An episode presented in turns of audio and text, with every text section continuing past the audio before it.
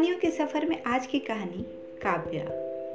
श्रोताओं, मेरी ये कहानी उन सेवा कर्मियों को समर्पित है जो इस विषम परिस्थिति में भी आगे आकर लोगों की देखभाल कर रहे हैं।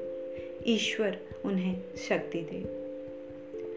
काव्या एक साधारण सी लड़की की कहानी है। पंजाब के गुरुदासपुरा गाँव में उस दिन खूब चहल पहल थी। शाम को पंचों के बीच बैठक रखी गई थी।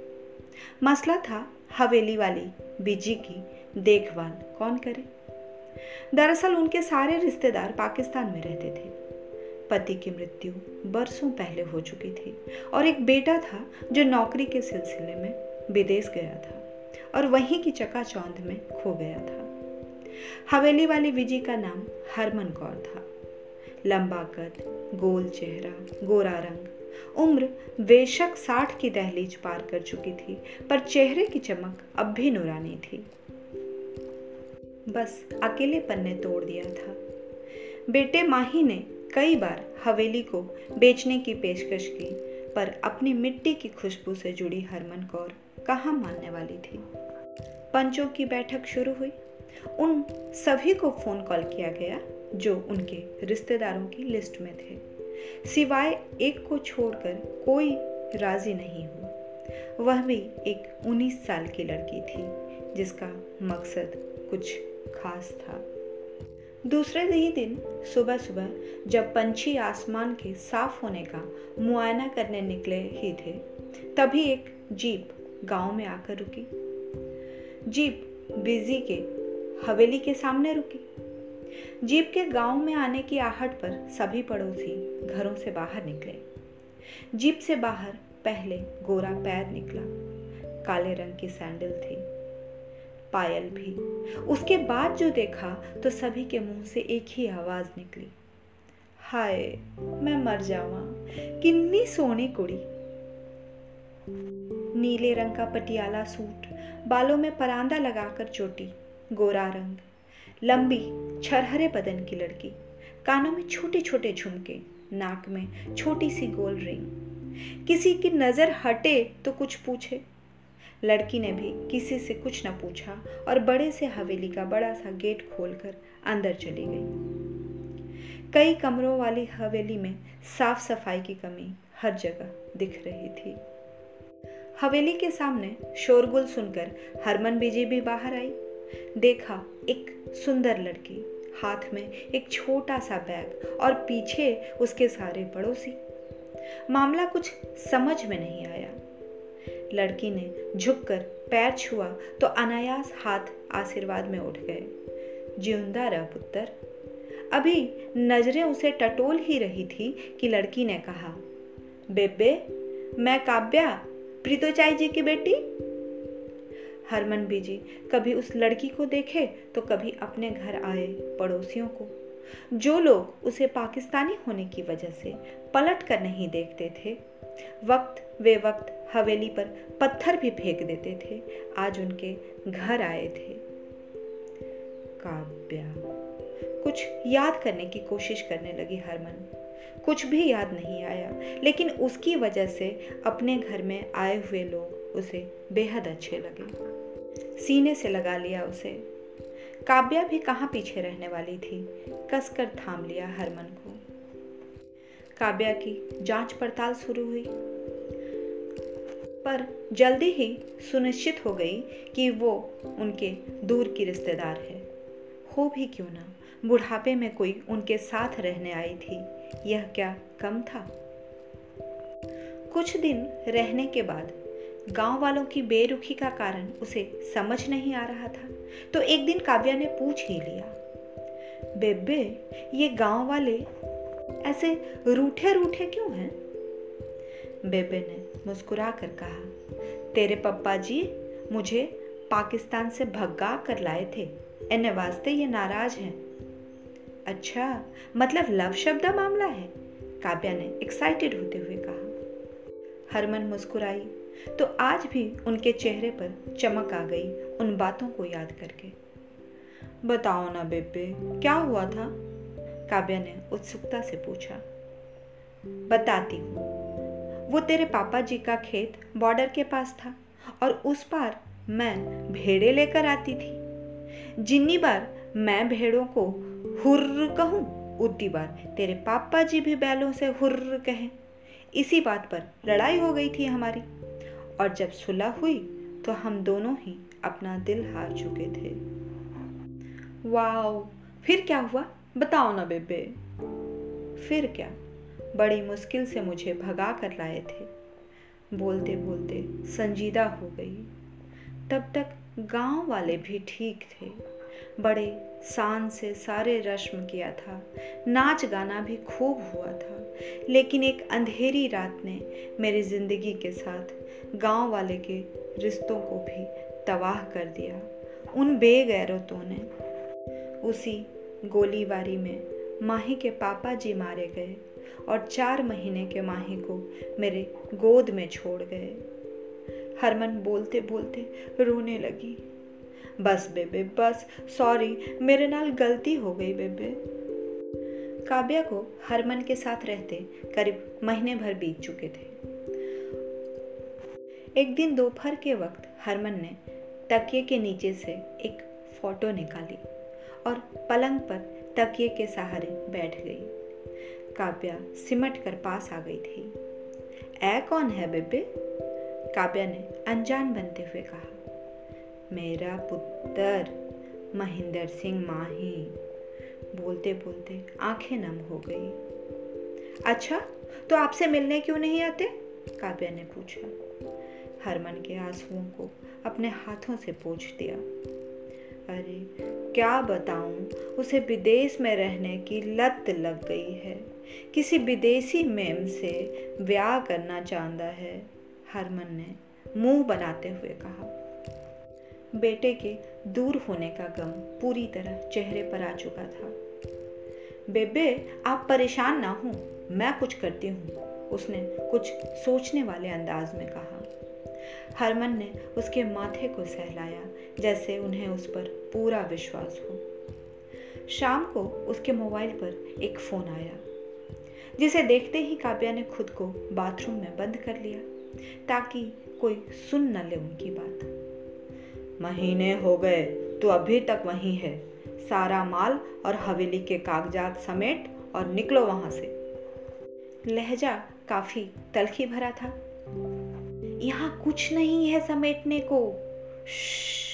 कोई आ रहा है। मैं रखती हूँ। दोबारा कॉल मत करना। मैं खुद करूँगी। काव्या ने खींचते हुए कहा। बाहर बेबे खड़ी थी। अरे, तेरी तबीयत ठीक है ना? हरमन ने चिंता व्यक्त की। हाँ बेबे, मैं बिल्कुल चंगे हूँ। चिंता की कोई गल नहीं है। बेबे, आप कहें तो माही को फ़ोन करके बुलाऊं? काव्या ने बात बदलने की कोशिश की। वो कहाँ आएगा? हरमन ने हारे हुए अंदाज में कहा। आप देखती जाओ बस, मुझे नंबर दो उसका। काव्या ने मचलते हुए कहा। हरमन ने एक छोटी सी डायरी टेबल के ड्रॉर से निकाली, उसे दे दी। काव्या ने नंबर डायल किया। और अंग्रेज़ी में कहा कि आपकी बेबे बेहद बीमार हैं, आप जल्दी आ जाइए, वरना ए हवेली किसी अनाथ आश्रम को दे देनी है। अब कॉल करने वाले में जादू था या माही समय का मारा था, पता नहीं। नतीजा यह हुआ कि एक हफ़्ते के अंदर माही गाँव पहुँच गया। लंबा कद, गोरा रंग, चेहरे पर घनी दाढ़ी मूछें, सुडौल शरीर वाला नौजवान। बड़ी सी टूरिस्ट ट्रॉली लेकर हवेली में दाखिल हुआ। काव्या तो उसे चाहत भरी, निगाह से देखती ही रह गई। वाह! मुँह से निकलने ही वाला था कि खुद को स्थिति के अनुसार संभाला। आपको अपनी बेबे की जरा भी फ़िक्र नहीं है? कैसे पुत्र हैं आप? काव्या पूरे रौब में बोली। नहीं ऐसा नहीं है। नौकरी भी तो कोई बात होती है ना। अब कैसी तबीयत है बेबे की? हरमन को चुपचाप आँखें बंद किए पलंग पर लेटा देख माही ने काव्या से पूछा, अभी ठीक है? सिचुएशन अंडर कंट्रोल है? काव्या ने नर्स वाले लहजे में कहा, वैसे आप कौन? माही ने आश्चर्य से पूछा, पुत्र, ये काव्या है, बड़ी चंगी कुड़ी है। हरमन ने स्थिति को संभाला। एक दिन बातों ही बातों में माही ने काव्या से बताया कि विदेश में अभी तक स्थायी नहीं हो पाया है। किसी तरह अपना गुजारा करता है। काव्या तो उसकी दीवानी हो चुकी थी। अब उसके दर्द के साथ भी जुड़ने लगी थी। तो मत जाओ ना वहाँ। अपने देश में क्या कमी है? और तुम्हारे पास तो इतनी बड़ी हवेली है। काव्या ने हाथों को फैलाकर इशारा करते हुए कहा। माही उसे बड़े ध्यान से देख रहा था। अब तक कोई ऐसी कहाँ मिली थी उसे, जो उसके परिवार की देखभाल करे, उसकी देखभाल करे? माही भी धीरे धीरे काव्या की तरफ़ आकर्षित होने लगा था। हर जख्म दिल का तुझे, दिल से दुआ दे। खुशियाँ तुझे गम सारे, मुझको खुदा दे। हर जख्म दिल का तुझे। ये माही के दिल की आवाज़ थी। कुछ दिन बाद फिर फ़ोन आया, जिस पर काव्या ने साफ़ साफ़ कह दिया। ज़्यादा फ़ोन मत ही किया करो आप। इन्हें शक हो जानी है फिर। मेरे नाल जो होगा मैं कर रही हूँ। काव्या भेजी तो गई थी बद इरादे से, लेकिन बारहवीं पास काव्या का दिल माही पर आ गया था। वैसे वह उससे लगभग सात आठ साल बड़ा था, पर दिल का मामला, उम्र का मोहताज कहाँ होता है? फ़ोन आने के बाद से बेचैन हो गई थी काव्या। भेद खुल जाने से रुसवाई होगी सो अलग। इन्हीं सब बातों की वजह से उसे नींद नहीं आ रही थी। वह बारामदे में टहलने लगी। थोड़ी देर बाद एहसास हुआ, पीछे माही आ रहा था। क्या हुआ? नींद नहीं आ रही है? माही ने पूछा। आप भी तो जाग रहे हैं। काव्या ने जवाब के बदले सवाल किया। हाँ समझ नहीं पा रहा। परसों की टिकट है, आए हुए पंद्रह दिन बीत गए। बेबे भी चंगी है, क्या करूँ? दुधिया चांदनी में काव्या को निहारा, जैसे कह रहा हो, मुझे रोक लो ना अपने पास। काव्या के पास जवाब था, रुक जाओ ना, कौन कहता है जाने के लिए? पर जब मन में चोर बैठा हो तो सादगी कहाँ से लाती वह? देख लीजिए जो सही लगे वही कीजिए, कहकर जाने लगी वह। रुको ना थोड़ी देर, माही के मन की आवाज़ थी। आज रात चांदनी है और तुम मेरे पास हो। आज रात चांदनी है। हम्म कुछ कहा आपने? काव्या ने पूछा। नहीं माही ने झेपते हुए कहा। उसके बाद दोनों अपने अपने कमरे में चले गए। अगली सुबह पूरे घर में कोहराम मचा था। काव्या कहाँ है?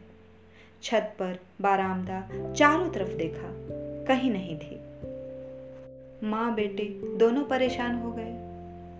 इतने कम समय में बहुत ज़्यादा अपनापन भर गई थी वह दिन के लगभग बारह बजे थे। काव्या गुरुद्वारे का प्रसाद लिए दाखिल हुई। उसे देखते ही माही बेचैनी में बोला, कहाँ चली गई थी? हाँ वो भी बिना बताए?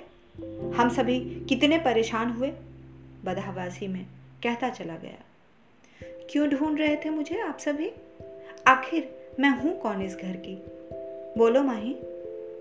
काव्या ने माही की आँखों में अपनी छवि को देखते हुए पूछा, तुम तुम इस घर की ज़रूरत हो। तुम हो तो घर में रहने का मन करता है, काव्या। बस इतना जानता हूँ। भावावेश में माही कह गया। फिर वादा करो, मुझे छोड़कर नहीं जाओगे? मुस्कुराते हुए काव्या ने अपना दाहिना हाथ आगे बढ़ा दिया, जिसे माही ने दोनों हाथों से थाम लिया। पक्का वादा। माही जो कहने में हिचक रहा था, काव्या कह गई थी। दोनों हाथ थामे खड़े थे।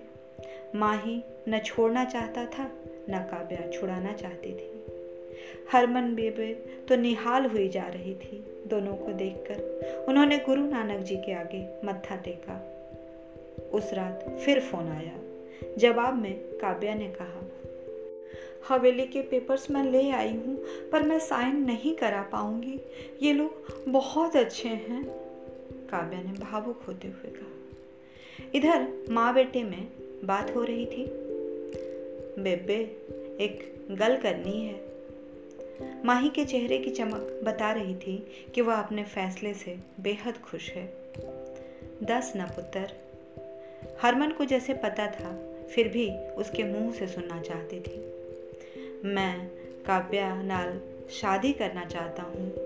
कहते कहते नज़र नीची कर ली उसने। शर्म से गोरा गाल, गुलाबी हो गया था माही का। सच पुत्र, उछल पड़ी बेबे। वह भी तो यही चाहती थी। तूने तो मेरे मन की बात कह दी पुत्र। पर उसकी राय भी तो लेनी पड़ेगी ना? सलाह देते हुए हरमन बेबे ने कहा। हाँ ठीक है, मैं उसे लेकर आता हूँ। अब खुद ही पूछ लेना। माही ने कहा, और बेबे की सहमति पाकर वो काव्या को ढूंढता उसके कमरे में पहुँचा। कमरे में काव्या को ना पाकर वापस मुड़ने ही वाला था कि तकिए के नीचे कुछ कागजात दिखे।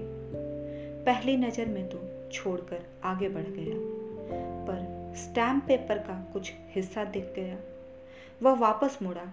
निकालने ही वाला था कि पीछे से काव्या ने आवाज़ दी, माही, आप यहाँ? काव्या का दिल जोरों से धड़क रहा था। शायद चोरी पकड़ी गई। काव्या ने जानबूझकर उसका हाथ पकड़ा ताकि ध्यान भटका सके, जिसे माही ने लड़की की स्वीकृति समझ ली।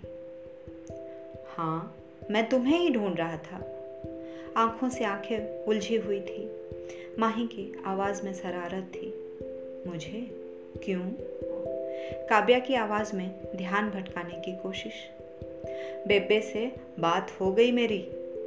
आँख और हाथ दोनों उलझे थे दोनों के। क्या काव्या ने कहा? धड़कन बढ़ती जा रही थी। तुम मेरी दुल्हन बनोगी, मेरे नाम का चूड़ा पहनोगी। माही ने उसे पकड़कर पलंग पर बिठाया और खुद उसके पैर के पास बैठ गया। तुम्हें पता है मैं यहाँ क्यों आई थी? काव्या से और बर्दाश्त नहीं हो रहा था। वो सब कुछ सच सच बता देना चाहती थी। हाँ बेबे की देखभाल करने, माही ने सामान्य स्वर में कहा। नहीं, तुम्हें लूटने आई थी। चेहरे की मासूमियत ने लूटने शब्द का साथ नहीं दिया। लूटने? हमें? हम तो पहले ही लुट चुके तुम्हारे प्यार में। और कितना लुटोगी हमें? माही अब भी दीवानगी में बोले जा रहा था, जबकि काव्या सब कुछ सच बताकर बोझ हल्का करना चाहती थी। तभी बेबे आ गई।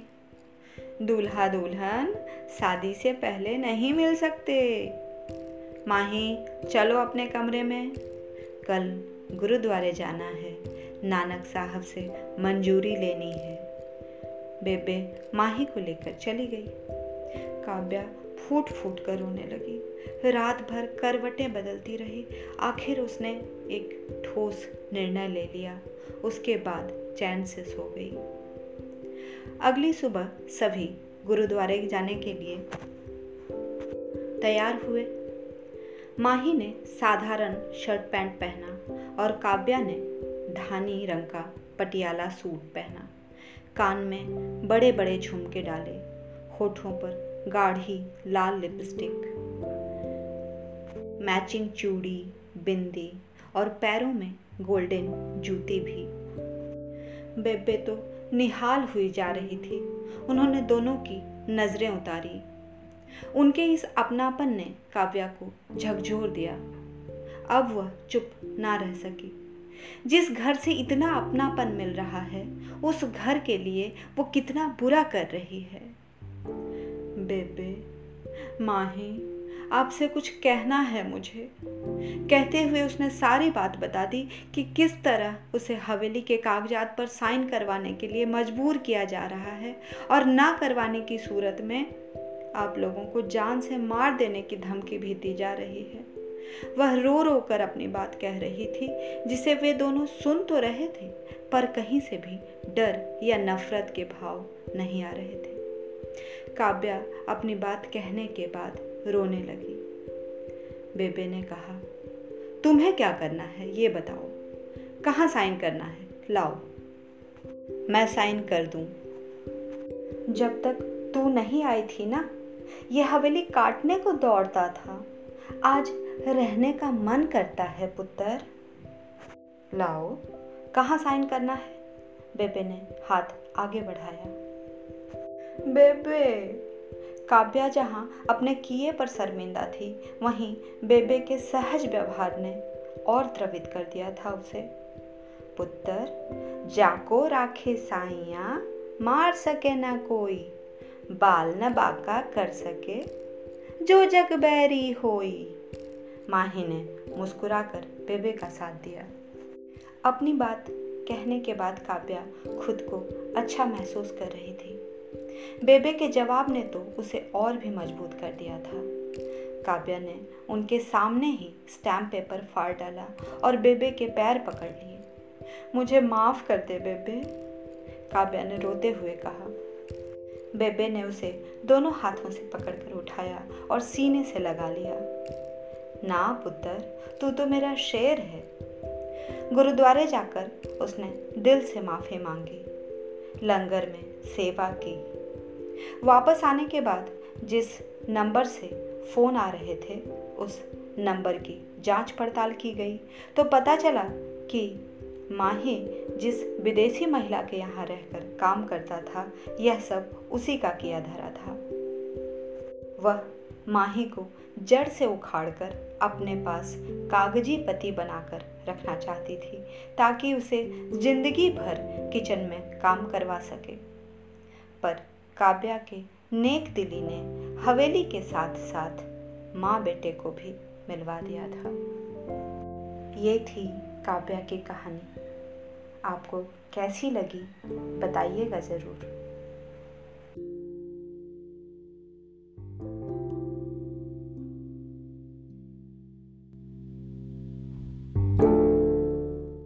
कहानियों के सफ़र में आज की कहानी नादान इश्क। श्रोताओं, मैं कहानियाँ लिखती हूँ, कहानियाँ सुनाती हूँ। वे कहानियाँ जो समाज से जुड़ी होती हैं।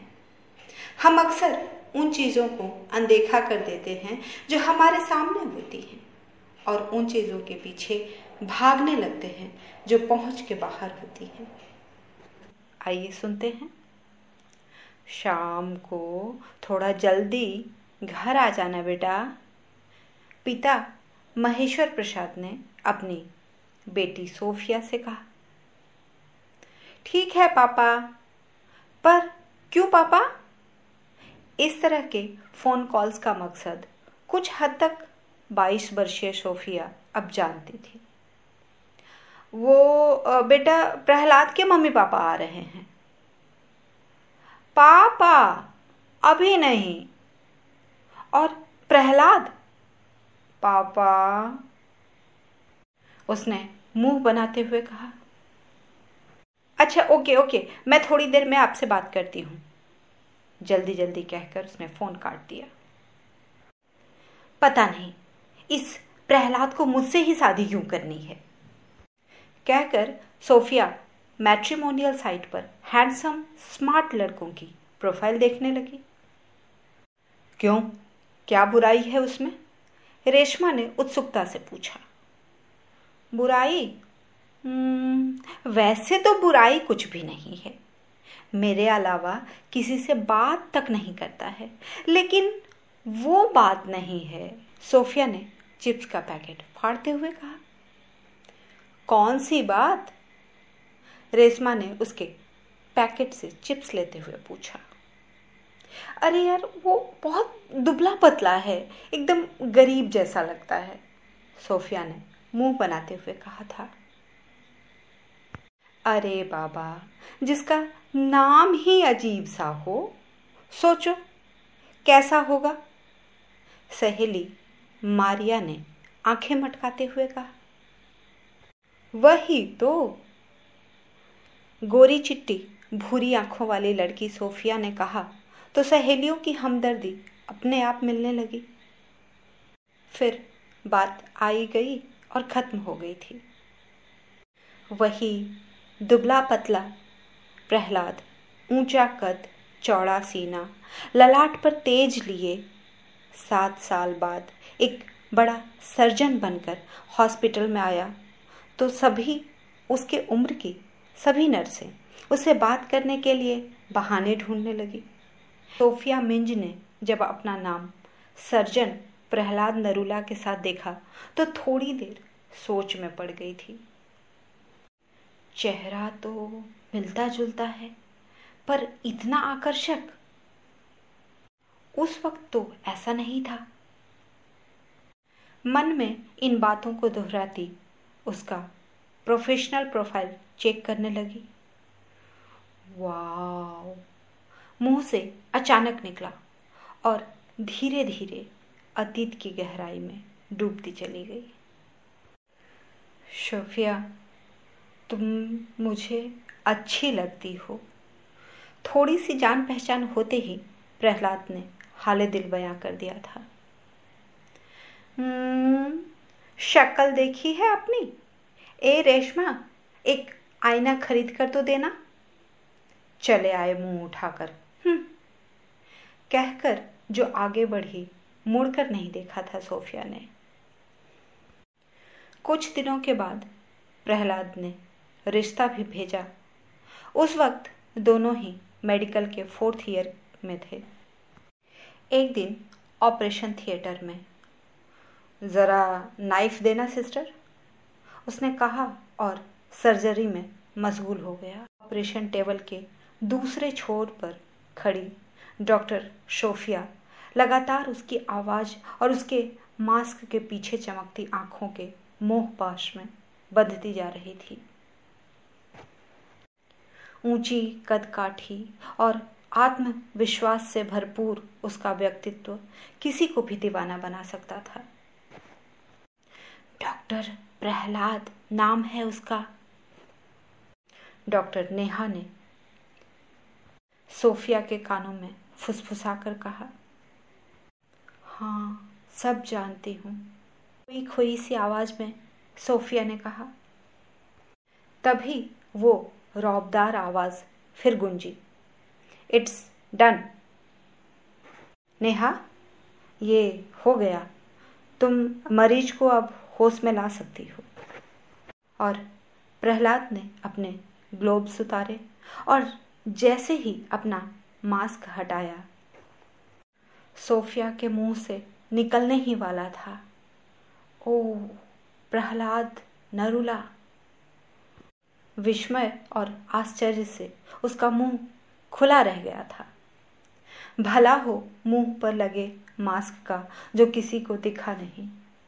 एमबीबीएस के एडमिशन के समय थका हुआ, दुबला पतला, अजीब सा दिखने वाला प्रहलाद इतना आकर्षक हो जाएगा, उसने सोचा नहीं था।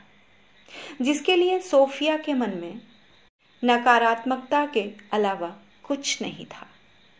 अभी तीन साल पहले ही यही वजह थी कि जब उनकी तरफ़ से रिश्ता आया था तो बिना देखे ही उसने नकार दिया था। यह कहते हुए कि उसकी हिम्मत कैसे हुई कि उस फटेहाल ने मुझ जैसी लड़की गोरी, चिट्टी, भूरी आँखों वाली लड़की से शादी करने का सपना देख लिया। उफ, काश एक बार मिल ली होती। फिर सोफिया सोचने लगी, शायद भगवान ने उसे प्रहलाद से मिलने के लिए ही यहाँ भेजा हो। सोफिया के आँखों में सपने तैरने लगे, पर क्या अब वो मुझसे शादी करेगा। क्यों नहीं करेगा? मैं हूँ ही इतनी खूबसूरत। और फिर वो मुझे पसंद भी तो करता था। ऑपरेशन थिएटर से बाहर निकलकर वह अपना परिचय देने ही वाली थी कि, पापा, कहती हुई एक छोटी सी बच्ची प्रहलाद से लिपट गई। इस दृश्य को सोफिया ने दूर से देखा। और बिना कुछ जाने, बिना कुछ पूछे वापस मुड़ गई। अलबत्ता आँखें भर आई थी। प्रहलाद ने उस बच्ची को गोद में उठा लिया। दवाई लिया आपने? प्रहलाद ने उसके गालों को चूमते हुए कहा। हाँ सब कुछ ले लिया। तभी कॉरिडोर में उस बच्ची की माँ मिल गई। उसने अपने गोद में बच्ची को ले लिया। सॉरी डॉक्टर इसके पापा कहने की वजह से आपको नहीं नहीं, कोई बात नहीं। बस आप इसके तबीयत का ख्याल कीजिए। रात के करीब साढ़े आठ बजे थे। प्रहलाद का मैसेज आया। सोफिया, तुम आज भी उतनी ही खूबसूरत हो। सोफिया गुस्से से जल भुन गई। शादीशुदा होकर फ्लर्ट कर रहा है। गुस्से में आकर उसने प्रहलाद का नंबर ब्लॉक कर दिया और अपने पापा को मैसेज की, मैं शादी के लिए तैयार हूँ। तो मैं प्रहलाद को फ़ोन कर दूँ? पापा का तुरंत रिप्लाई आ गया। पापा, आपका प्रहलाद शादीशुदा है। दुनिया में और कोई नहीं है मेरे लिए? गुस्से में रिप्लाई किया सोफिया ने। बेटा, वो तुम्हारा इंतज़ार पिछले आठ सालों से कर रहा है। पापा, उसकी एक बच्ची है। तनिक भी देरी ना हुई टाइप करने में। वो बच्ची एक ब्लड कैंसर की पेशेंट है। उस बच्ची के पिता नहीं हैं। बस वो उसकी अंतिम इच्छा पूरी कर रहा है। पापा ने रिप्लाई दिया था। आज पहली बार शोफिया को प्रहलाद के नाम से प्यार हो गया था। उसने नंबर को अनब्लॉक किया और रिप्लाई में लिखा, तुमसे कम। साथ में दो लव वाला इमोजी डालना नहीं भूली थी। क्योंकि उसकी तरफ़ से एक आया था। बस इतनी सी थी ये कहानी।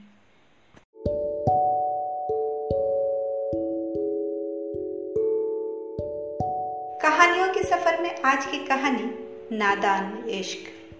श्रोताओं, मैं कहानियाँ लिखती हूँ, कहानियाँ सुनाती हूँ। वे कहानियाँ जो समाज से जुड़ी होती हैं। हम अक्सर उन चीज़ों को अनदेखा कर देते हैं जो हमारे सामने होती हैं और उन चीज़ों के पीछे भागने लगते हैं जो पहुँच के बाहर होती हैं। आइए सुनते हैं। शाम को थोड़ा जल्दी घर आ जाना बेटा। पिता महेश्वर प्रसाद ने अपनी बेटी सोफिया से कहा, ठीक है पापा, पर क्यों पापा? इस तरह के फ़ोन कॉल्स का मकसद कुछ हद तक 22 वर्षीय सोफिया अब जानती थी। वो बेटा प्रहलाद के मम्मी पापा आ रहे हैं। पापा, अभी नहीं। और प्रहलाद? पापा। उसने मुँह बनाते हुए कहा। अच्छा ओके ओके, मैं थोड़ी देर में आपसे बात करती हूँ। जल्दी जल्दी कहकर उसने फ़ोन काट दिया। पता नहीं इस प्रहलाद को मुझसे ही शादी क्यों करनी है? कहकर सोफिया मैट्रिमोनियल साइट पर हैंडसम स्मार्ट लड़कों की प्रोफ़ाइल देखने लगी। क्यों? क्या बुराई है उसमें? रेशमा ने उत्सुकता से पूछा। बुराई? हम्म, वैसे तो बुराई कुछ भी नहीं। मेरे अलावा किसी से बात तक नहीं करता है। लेकिन वो बात नहीं है, सोफिया ने चिप्स का पैकेट फाड़ते हुए कहा। कौन सी बात? रेशमा ने उसके पैकेट से चिप्स लेते हुए पूछा। अरे यार, वो बहुत दुबला पतला है, एकदम गरीब जैसा लगता है, सोफिया ने मुँह बनाते हुए कहा था। अरे बाबा जिसका नाम ही अजीब सा हो, सोचो, कैसा होगा? सहेली मारिया ने आँखें मटकाते हुए कहा। वही तो। गोरी चिट्टी भूरी आँखों वाली लड़की सोफिया ने कहा तो सहेलियों की हमदर्दी अपने आप मिलने लगी। फिर बात आई गई और खत्म हो गई थी। वही दुबला पतला प्रहलाद, ऊँचा कद, चौड़ा सीना, ललाट पर तेज लिए। सात साल बाद एक बड़ा सर्जन बनकर हॉस्पिटल में आया। तो सभी, उसके उम्र की सभी नर्सें उसे बात करने के लिए बहाने ढूँढने लगी। सोफिया मिंज ने जब अपना नाम सर्जन प्रहलाद नरूला के साथ देखा तो थोड़ी देर सोच में पड़ गई थी। चेहरा तो मिलता जुलता है, पर इतना आकर्षक, उस वक्त तो ऐसा नहीं था। मन में इन बातों को दोहराती उसका प्रोफेशनल प्रोफ़ाइल चेक करने लगी। वाह मुँह से अचानक निकला और धीरे धीरे अतीत की गहराई में डूबती चली गई। शोफिया, तुम मुझे अच्छी लगती हो। थोड़ी सी जान पहचान होते ही प्रहलाद ने हाल दिल बयां कर दिया था। हम्म, शक्ल देखी है अपनी? ए रेशमा एक आईना खरीद कर तो देना। चले आए मुँह उठाकर। हम्म। कहकर जो आगे बढ़ी मुड़कर नहीं देखा था सोफिया ने। कुछ दिनों के बाद प्रहलाद ने रिश्ता भी भेजा। उस वक्त दोनों ही मेडिकल के फोर्थ ईयर में थे। एक दिन ऑपरेशन थिएटर में। ज़रा नाइफ देना, सिस्टर? उसने कहा और सर्जरी में मशगूल हो गया। ऑपरेशन टेबल के दूसरे छोर पर खड़ी डॉक्टर शोफिया लगातार उसकी आवाज़ और उसके मास्क के पीछे चमकती आँखों के मोह पाश में बधती जा रही थी। ऊँची कद काठी और आत्मविश्वास से भरपूर उसका व्यक्तित्व किसी को भी दीवाना बना सकता था। डॉक्टर प्रहलाद नाम है उसका। डॉक्टर नेहा ने सोफिया के कानों में फुसफुसाकर कहा हाँ सब जानती हूँ।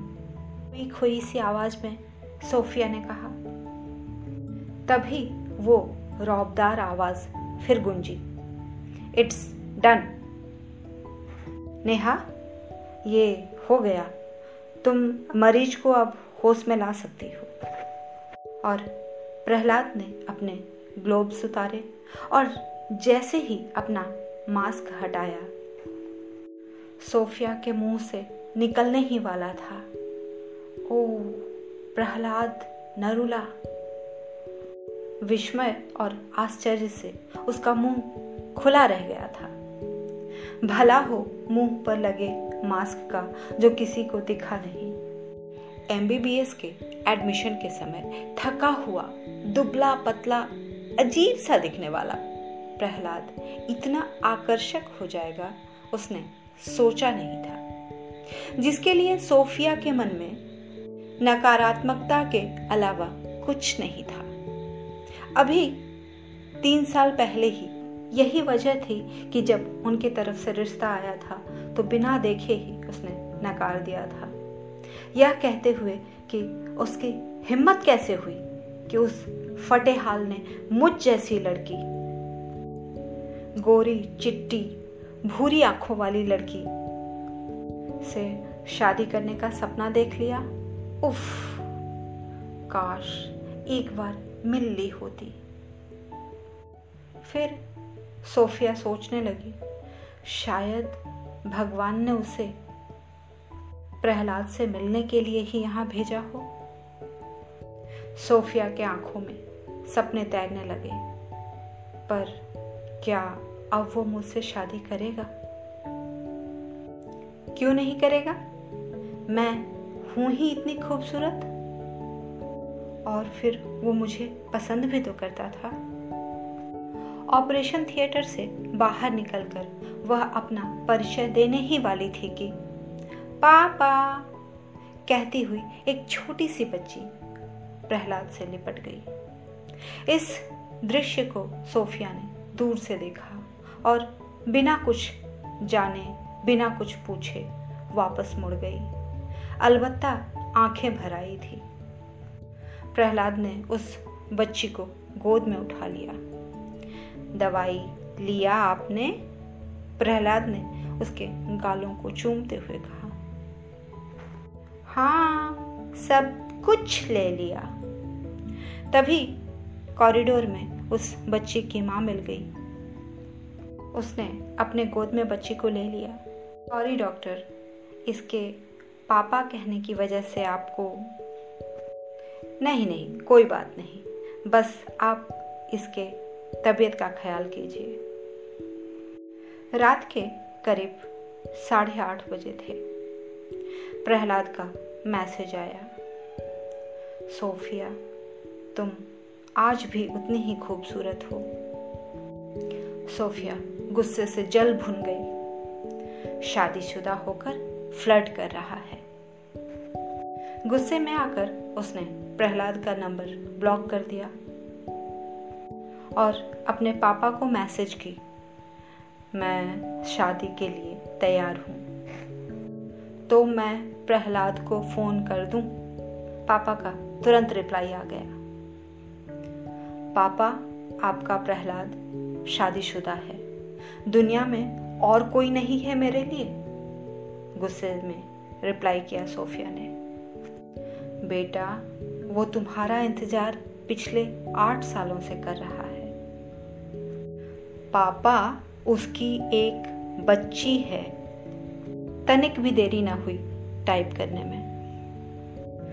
वो बच्ची एक ब्लड कैंसर की पेशेंट है। उस बच्ची के पिता नहीं हैं। बस वो उसकी अंतिम इच्छा पूरी कर रहा है। पापा ने रिप्लाई दिया था। आज पहली बार शोफिया को प्रहलाद के नाम से प्यार हो गया था। उसने नंबर को अनब्लॉक किया और रिप्लाई में लिखा, तुमसे कम। साथ में दो लव वाला इमोजी डालना नहीं भूली थी, क्योंकि उसकी तरफ़ से एक आया था। बस इतनी सी थी ये कहानी।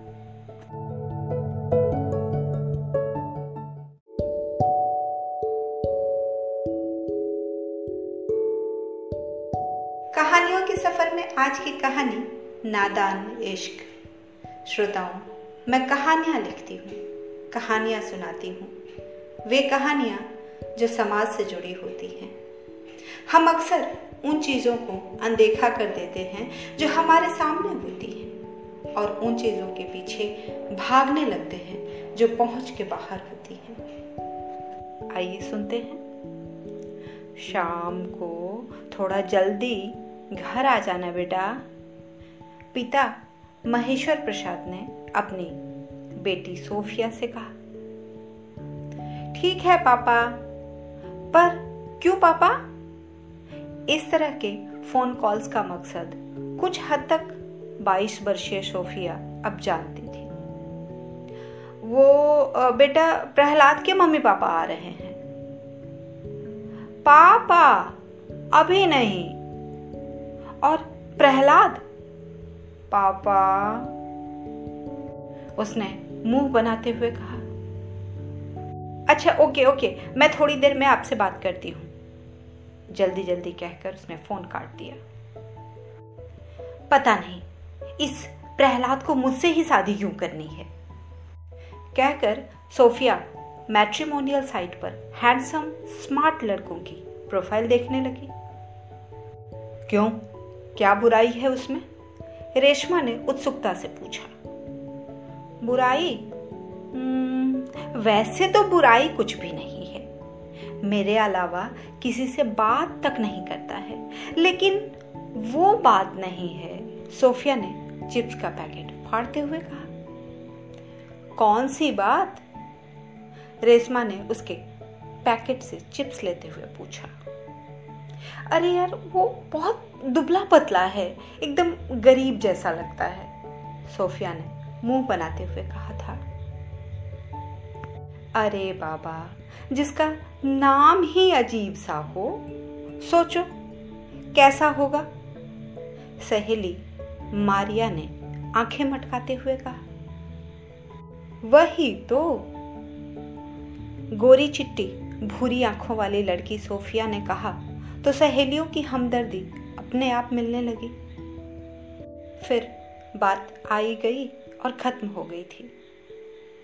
वही दुबला पतला प्रहलाद, ऊँचा कद, चौड़ा सीना, ललाट पर तेज लिए सात साल बाद एक बड़ा सर्जन बनकर हॉस्पिटल में आया।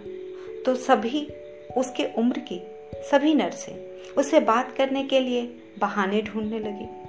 सोफिया मिंज ने जब अपना नाम सर्जन प्रहलाद नरूला के साथ देखा तो थोड़ी देर सोच में पड़ गई थी।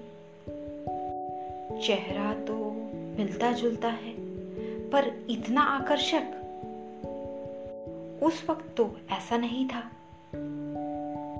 मन में इन बातों को दोहराती उसका प्रोफेशनल प्रोफ़ाइल चेक करने लगी। वाह! मुँह से अचानक निकला और धीरे धीरे अतीत की गहराई में डूबती चली गई। शोफिया तुम मुझे अच्छी लगती हो। थोड़ी सी जान पहचान होते ही प्रहलाद ने हाले दिल बयां कर दिया था। हम्म, शक्ल देखी है अपनी? ए रेशमा एक आईना खरीद कर तो देना? चले आए मुँह उठाकर। कहकर जो आगे बढ़ी, मुड़कर नहीं देखा था सोफिया ने। कुछ दिनों के बाद प्रहलाद ने रिश्ता भी भेजा। उस वक्त दोनों ही मेडिकल के फोर्थ ईयर में थे।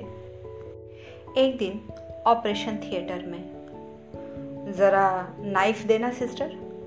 उसने कहा और सर्जरी में मशगूल हो गया। ऑपरेशन टेबल के दूसरे छोर पर खड़ी। डॉक्टर शोफिया लगातार उसकी आवाज़ और उसके मास्क के पीछे चमकती आँखों के मोह पाश में बंधती जा रही थी। ऊँची कद काठी और आत्मविश्वास से भरपूर उसका व्यक्तित्व किसी को भी दीवाना बना सकता था। डॉक्टर प्रहलाद नाम है उसका। डॉक्टर नेहा ने सोफिया के कानों में फुसफुसाकर कहा हाँ सब जानती हूँ। कोई खोई सी आवाज़ में सोफिया ने कहा, तभी वो रौबदार आवाज़ फिर गुंजी। It's done. नेहा, ये हो गया। तुम मरीज़ को अब होश में ला सकती हो। और प्रहलाद ने अपने ग्लोब्स उतारे और जैसे ही अपना मास्क हटाया। सोफिया के मुँह से निकलने ही वाला था। ओ, प्रहलाद नरुला। विस्मय और आश्चर्य से उसका मुँह खुला रह गया था। भला हो, मुँह पर लगे मास्क का, जो किसी को दिखा नहीं। एमबीबीएस के एडमिशन के समय थका हुआ, दुबला पतला, अजीब सा दिखने वाला। प्रहलाद इतना आकर्षक हो जाएगा, उसने सोचा नहीं था। जिसके लिए सोफिया के मन में नकारात्मकता के अलावा कुछ नहीं था। अभी तीन साल पहले ही यही वजह थी कि जब उनकी तरफ़ से रिश्ता आया था तो बिना देखे ही उसने नकार दिया था। यह कहते हुए कि उसकी हिम्मत कैसे हुई कि उस फटे हाल ने मुझ जैसी लड़की गोरी, चिट्टी, भूरी आँखों वाली लड़की से शादी करने का सपना देख लिया। उफ, काश एक बार मिल ली होती।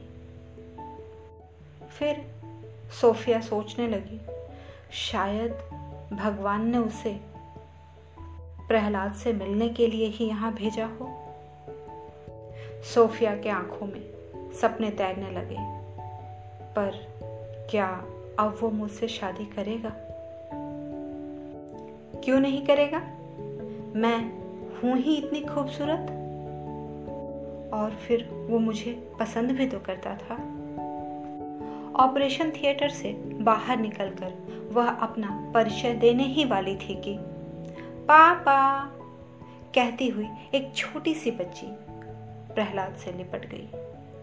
इस दृश्य को सोफिया ने दूर से देखा और बिना कुछ जाने, बिना कुछ पूछे वापस मुड़ गई। अलबत्ता आँखें भर आई थी। प्रहलाद ने उस बच्ची को गोद में उठा लिया। दवाई लिया आपने? प्रहलाद ने उसके गालों को चूमते हुए कहा। हाँ सब कुछ ले लिया। तभी कॉरिडोर में उस बच्ची की माँ मिल गई। उसने अपने गोद में बच्ची को ले लिया। सॉरी डॉक्टर इसके पापा कहने की वजह से आपको नहीं नहीं, कोई बात नहीं। बस आप इसके तबीयत का ख्याल कीजिए। रात के करीब साढ़े आठ बजे थे। प्रहलाद का मैसेज आया। सोफिया, तुम आज भी उतनी ही खूबसूरत हो। सोफिया गुस्से से जल भुन गई। शादीशुदा होकर फ्लर्ट कर रहा है। गुस्से में आकर उसने प्रहलाद का नंबर ब्लॉक कर दिया। और अपने पापा को मैसेज की, मैं शादी के लिए तैयार हूँ। तो मैं प्रहलाद को फ़ोन कर दूँ? पापा का तुरंत रिप्लाई आ गया। पापा, आपका प्रहलाद शादीशुदा है। दुनिया में और कोई नहीं है मेरे लिए? गुस्से में रिप्लाई किया सोफिया ने। बेटा, वो तुम्हारा इंतज़ार पिछले आठ सालों से कर रहा है। पापा, उसकी एक बच्ची है। तनिक भी देरी ना हुई टाइप करने में। वो बच्ची एक ब्लड कैंसर की पेशेंट है। उस बच्ची के पिता नहीं है। बस वो उसकी अंतिम इच्छा पूरी कर रहा है। पापा ने रिप्लाई दिया था। आज पहली बार शोफिया को प्रहलाद के नाम से प्यार हो गया था। उसने नंबर को अनब्लॉक किया और रिप्लाई में लिखा, तुमसे कम। साथ में दो, लव वाला इमोजी डालना नहीं भूली थी, क्योंकि उसकी तरफ़ से एक आया था। बस, इतनी सी थी ये कहानी।